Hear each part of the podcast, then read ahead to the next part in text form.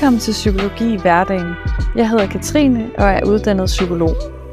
I denne podcast fortæller jeg om psykologiske problematikker, som de fleste af os kan ikke genkende til at opleve i vores hverdag i større eller mindre grad. Derudover giver jeg dig enkle og anvendelige teknikker til at håndtere disse forskellige psykologiske problematikker. Tak fordi du lytter med.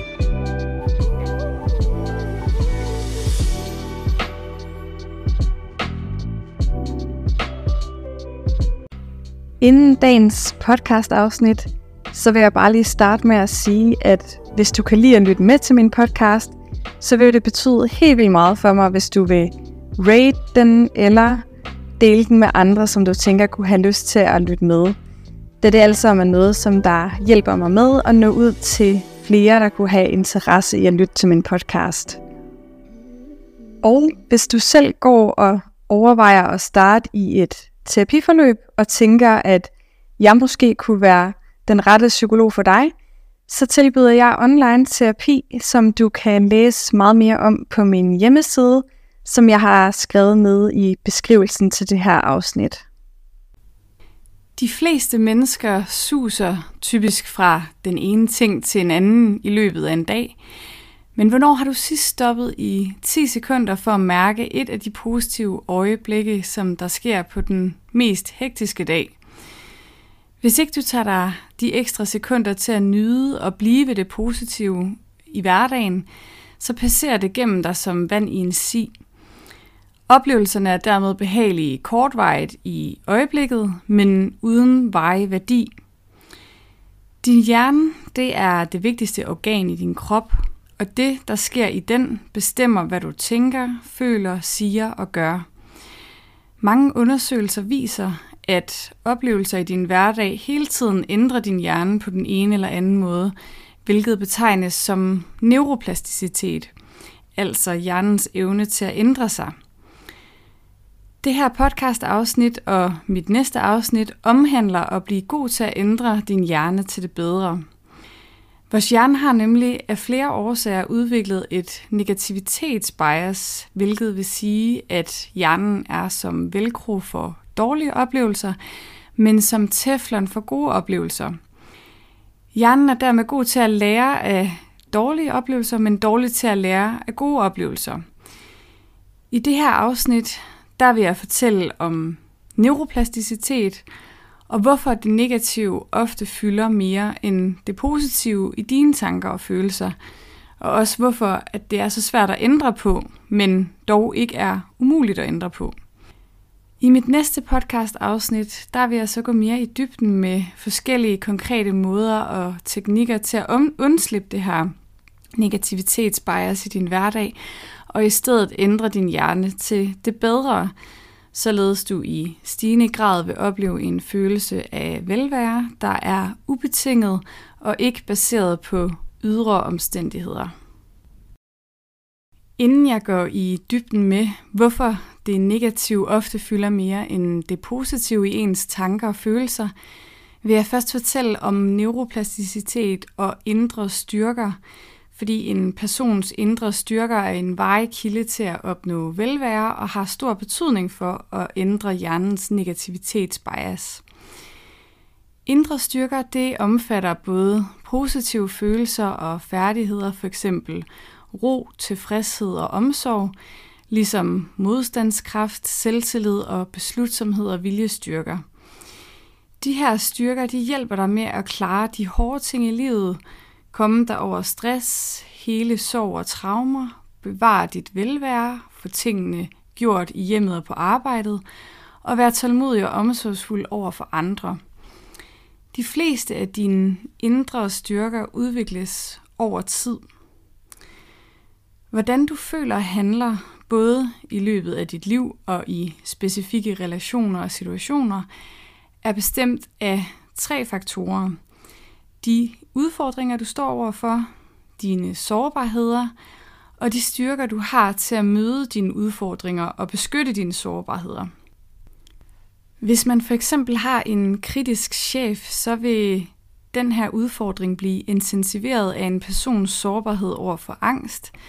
Men hvis han eller hun har gode indre styrker, for eksempel i forhold til selvberoligelse og i forhold til at føle sig respekteret af andre, så vil den her udfordring formentlig kunne klares. Du har altså brug for styrker til at håndtere udfordringer og sårbarheder, og efterhånden som den ene eller begge af de her vokser, så skal dine styrker også matche dem. Indre styrker er grundlæggende for et lykkeligt, produktivt og kærligt liv. For eksempel viser forskning, at positive følelser reducerer stress, hjælper med at hele psykiske sorg og forbedrer ens modstandskraft, velvære og livstilfredshed. Positive følelser styrker også dit immunsystem, beskytter dit hjerte og fremmer et sundere og længere liv. I gennemsnit er omkring en tredjedel af en persons styrker medfødte, mens de andre to tredjedele udvikles over tid. Du får dem altså ved at dyrke dem. Hjernen er det organ, der lærer, så den er designet til at blive ændret af dine oplevelser, hvilket kaldes neuroplasticitet. Uanset hvad vi gentagende gange fornemmer, føler, ønsker og tænker, er det langsomt, men muligt at forme nye eller styrke allerede eksisterende neurale strukturer i hjernen, mens mindre aktive forbindelser visner, som nogle gange kaldes neural darwinisme, altså overlevelsen af de travleste neurale strukturer. Al mental aktivitet, syn og lyde, tanker, følelser, bevidste og ubevidste processer er baseret på underliggende neural aktivitet. Meget mental og derfor neural aktivitet flyder gennem hjernen uden varige effekter, men intens, langvarig eller gentagen mental eller neural aktivitet, især hvis den er bevidst, vil efterlade et varigt aftryk i neurale strukturer. Dine oplevelser danner ikke bare nye neurale strukturer og forbindelser i hjernen, men når også ned i dine gener og ændrer, hvordan de fungerer. For eksempel hvis du rutinemæssigt praktiserer afslappning, vil det her øge aktiviteten af gener, der beroliger stressreaktioner, hvilket gør dig mere modstandsdygtig. Dine oplevelser og hvordan du oplever situationer i din hverdag betyder derfor noget.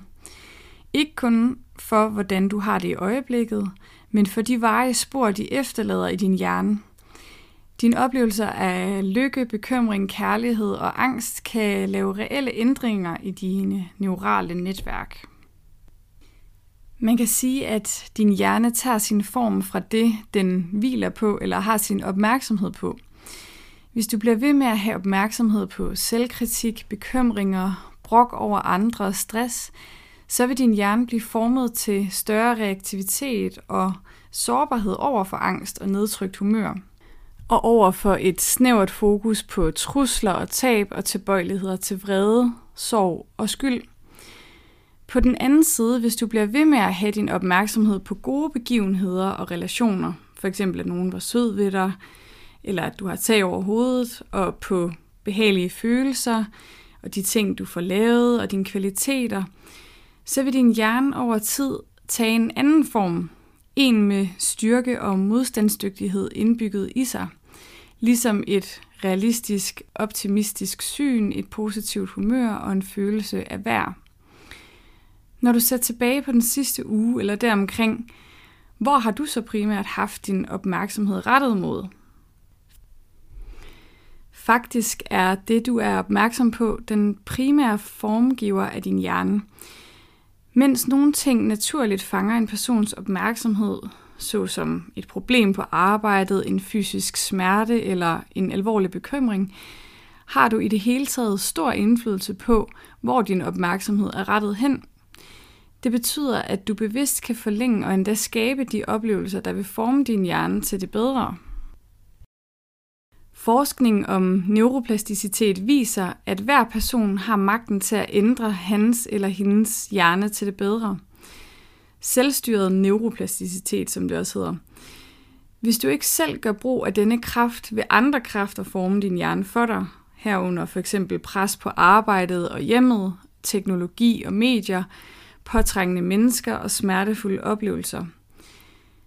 På hurtige og nemme måder i løbet af din dag kan du bruge kraften i selvstyret neuroplasticitet til at opbygge en varig følelse af lethed, selvtillid, selvaccept og en følelse af at være elsket. Man har derfor muligheden for at gøre hverdagens gode oplevelser til en god neural struktur.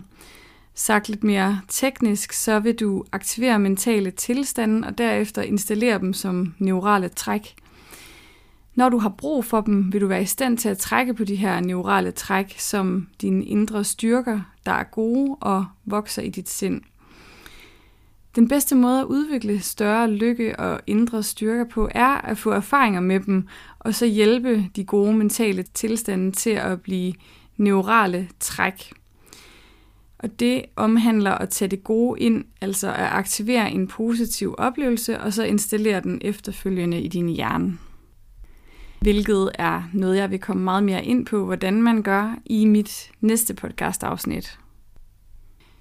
Men hvad er et negativitetsbias, og hvorfor har man det? For at overleve og give deres gener videre, skulle vores forfædre være særligt opmærksomme på fare, tab og konflikter. Og som følge heraf, så udviklede hjernen et negativitetsbias, der leder efter fare, negative nyheder, reagerer intens på dem og hurtigt gemmer oplevelsen i ens neutrale struktur i hjernen. Og selvom det her negativitetsbias dukkede op i omgivelser, som der var meget forskellige fra nutidens omgivelser, så fortsætter det med at have en stor indvirkning på os i dag. For eksempel, mens vi kører i trafikken, tager til et møde, ser nyheder, eller bare når vi tager på en date. Din hjerne den er altid på udkig efter potentielle farer, konflikter eller tab, hvilket er grunden til, at for eksempel nyhedsprogrammer typisk starter deres udsendelser med det seneste mor eller katastrofe. Selv når du føler dig afslappet og glad, bliver din hjerne ved med at scanne efter potentielle farer, skuffelser og problemer i dine relationer. Derfor er der i baghovedet normalt en følelse af ubehag og utilfredshed for at motivere den her årvågenhed. Så når den mindste lille ting går galt eller kan være et problem, så zoomer hjernen ind på det med en slags tunnelsyn, der bagatelliserer alt andet. Hvis din chef for eksempel giver dig meget ros for at have løst en opgave, og kun en lille bitte smule kritik i sin feedback, så vil du i forlængelse af den her ros sandsynligvis fokusere på den ene kommentar, der var negativ, der måske kom.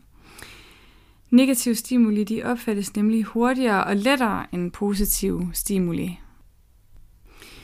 Vi kan stadig være glade, men den her skævhed i hjernen, den skaber en vedvarende sårbarhed over for stress, angst og skuffelser. Et særligt kendetegn ved negativitetsbiaset er frygtens kraft. Vi overvurderer nemlig trusler og undervurderer muligheder og ressourcer. Årsagen til det, det er blandt andet, at vores forfædre kunne begå to slags fejl.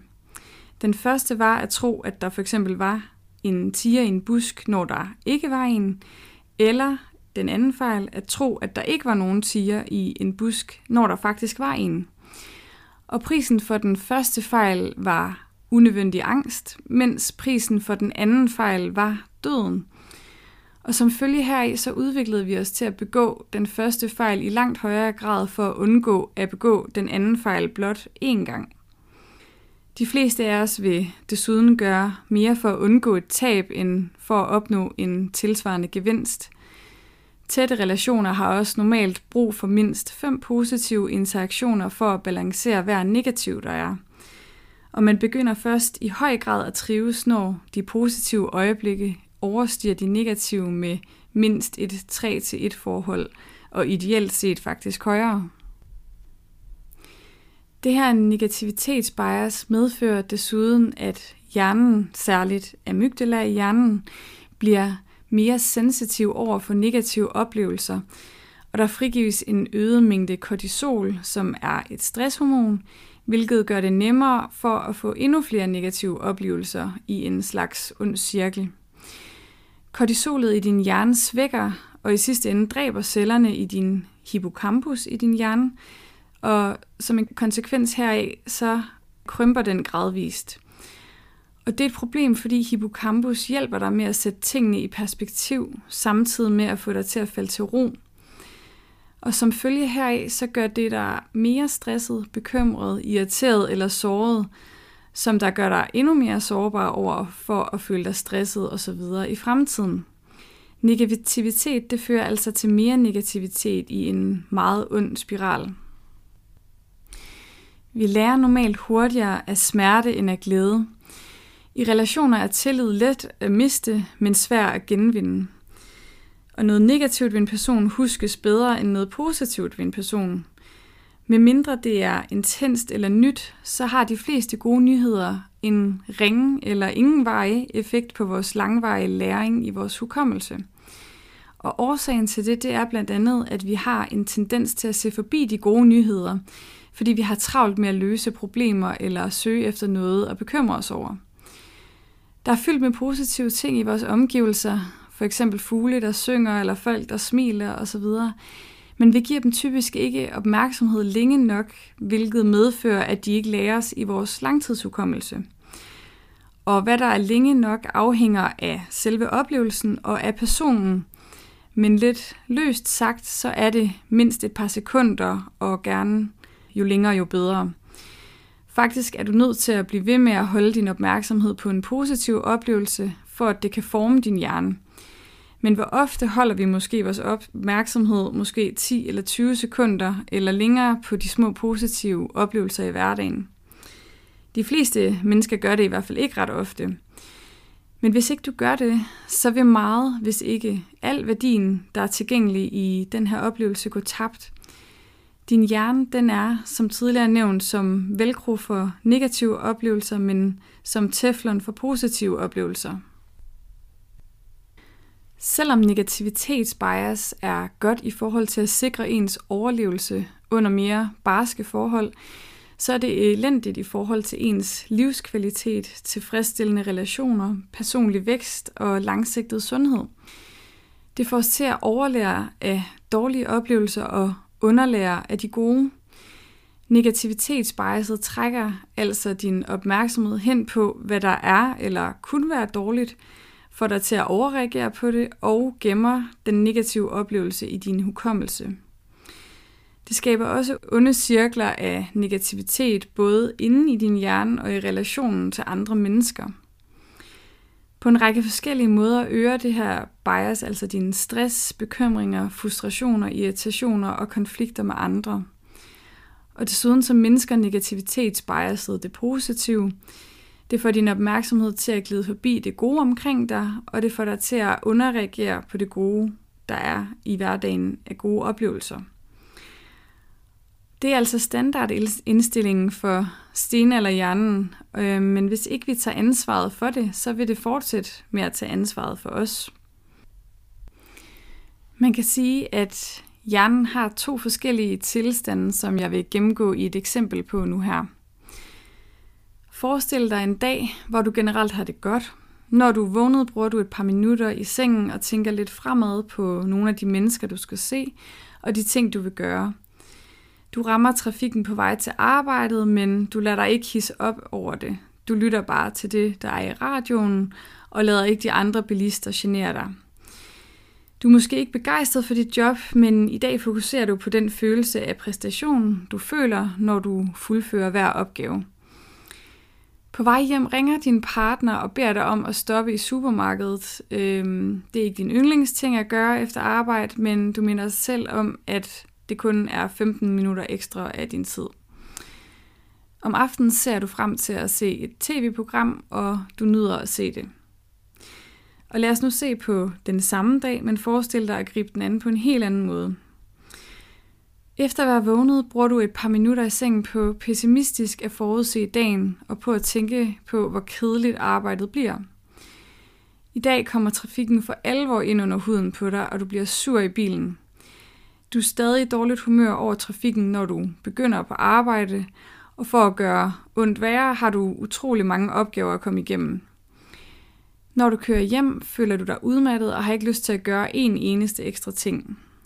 Din partner han ringer for at bede dig om at stoppe i supermarkedet. Du føler, at du skal ordne det hele, men siger ikke noget og går ind i butikken. Så bruger du det meste af aftenen på at være irriteret over, at du gør alt arbejdet derhjemme. Dit yndlingsprogram er tændt i fjernsynet, men det er svært at nyde at se det, fordi du føler dig så træt og irriteret. I løbet af de her to eksempler, der skete præcis de samme ting. Det eneste, der var anderledes, var, hvordan din hjerne håndterede dem. Nemlig den indstilling, den brugte, eller den tilstand, som den havde. Din hjerne den har nemlig to væsentlige indstillinger eller tilstande. En responsiv, som også kaldes den grønne indstilling af hjernen, og en reaktiv, som kaldes den røde indstilling af hjernen. Og den indstilling, din hjerne har, afhænger af, om du har en følelse af, at dine tre kernebehov, som for mennesket er sikkerhed, tilfredshed og forbindelse til andre, er opfyldt eller ej. Når du oplever, at dine kernebehov bliver opfyldt, vender din hjerne tilbage til sin hviletilstand, sin grønne, responsive tilstand. I den her tilstand, der har du en grundlæggende følelse af fred, tilfredshed og kærlighed. Du engagerer dig stadig i livet med alle dets udfordringer, men med en underliggende følelse af tryghed, tilfredsstillelse og omsorg. Når din hjerne er grøn, bliver du ikke forstyrret af trusler, tab eller afvisning. I den responsive tilstand er der nemlig lidt eller intet brændstof til stress, angst, irritation, utilfredshed, tristhed, misundelse eller konflikter.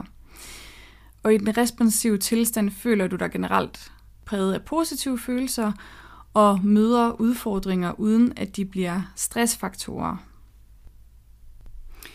I den responsive tilstand fortæller din hjerne din krop, at den skal spare på energien og tanke op og reparere sig selv – for eksempel dræber endofinerne, der frigives, når din hjerne er i sin grønne, responsive tilstand, bakterier, lindrer smerter og reducerer inflammation.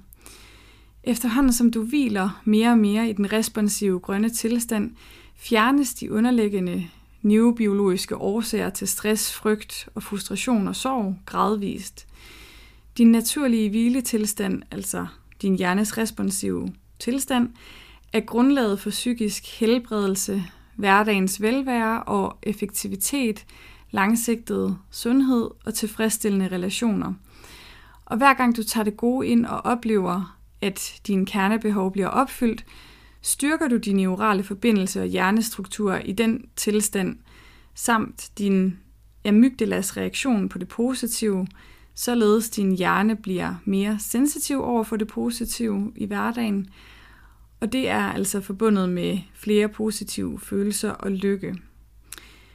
På den måde kan ens hjerne altså trænes til i højere grad at blive som velcro for positive oplevelser frem for de negative. Modsat er der den anden tilstand af din hjerne, den røde reaktive tilstand, der udviklede sig til at holde vores forfædre i live, når de blev forstyrret af trusler, tab eller afvisning – Flere neurale strukturer i hjernen scanner konstant for enhver fornemmelse af, at noget er galt, eller efter, at et af dine tre kernebehov for sikkerhed, tilfredshed og forbindelse ikke er opfyldt. Mens den responsive tilstand er vores hviletilstand, så gør negativitetsbiaset os mere sårbare over for at blive slået ud af den tilstand og komme ind i den reaktive tilstand, der er præget af frygt og andre negative følelser.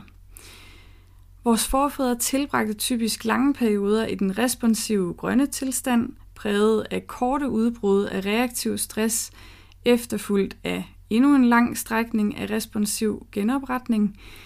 Men nutidens moderne liv har dog en del milde til moderate stressfaktorer hele tiden, således at den reaktive røde tilstand af hjernen er blevet den nye normal for mange mennesker – hvilket har skadelige konsekvenser for vores mentale og fysiske helbred. I den røde tilstand sender amygdalaen i din hjerne en alarm både til din hypotalamus for at frigive stresshormoner som kortisol, og til dit sympatiske nervesystem for at gøre dig parat til at flygte eller slås. De neurale forbindelser i den røde reaktive tilstand, som vores forfædre brugte til overlevelse, lyser op i dag, når vi er bekymrede for penge, føler os presset over et projekt på arbejdet, eller såres af en af vores relationer. De er der dermed mere eller mindre hele tiden, og der er kun lidt tid mellem de her milde, moderate stressfaktorer til at restituere i den grønne, responsive tilstand af hjernen. I fortiden der hjalp regelmæssig motion med at fjerne stressbaseret kortisol ud af kroppen, men vores mere stillesiddende livsstil i dag medvirker til, at kortisol bliver ved med at være øh, i kroppen og cirkulerer rundt, hvilket øger reaktiviteten i en ond cirkel og styrker de neurale forbindelser i hjernens negativitetsbias. Resultatet og konsekvenserne ved det er, at mange bærer rundt på en baggrundsfølelse af at være presset, anspændt, drænet, føle sig utilstrækkelig eller bekymret, hvilket er negativt for ens velvære, helbred og relationer, og kan, kan ende ud i psykisk mistrivsel, som for eksempel depression og angstledelser.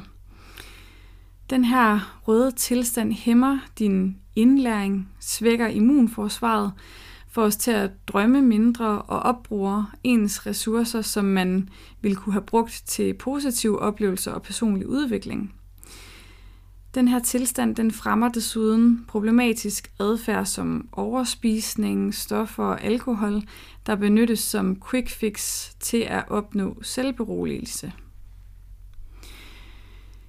De her to måder, hvorpå hjernen fungerer, den responsive grønne og den reaktive røde, er grundlaget for den menneskelige natur. Vi har intet valg med hensyn til de kernebehov, som hjernen den tjener, altså at undgå skader, tilnærme sig belønninger og knytte sig til andre. Og vi kan heller ikke ændre på, at hjernen kan være i grøn eller rød tilstand. Vores eneste valg er, hvilken tilstand vi er i. I fortiden opvejede de kortsigtede fordele ved den reaktive tilstand de langsigtede omkostninger – men i nutidens samfund, hvor de basale omstændigheder i den vestlige verden er bedre, ønsker mange et langt og sundt liv, og derfor opvejer omkostningerne ved den reaktive tilstand i høj grad fordelene ved den.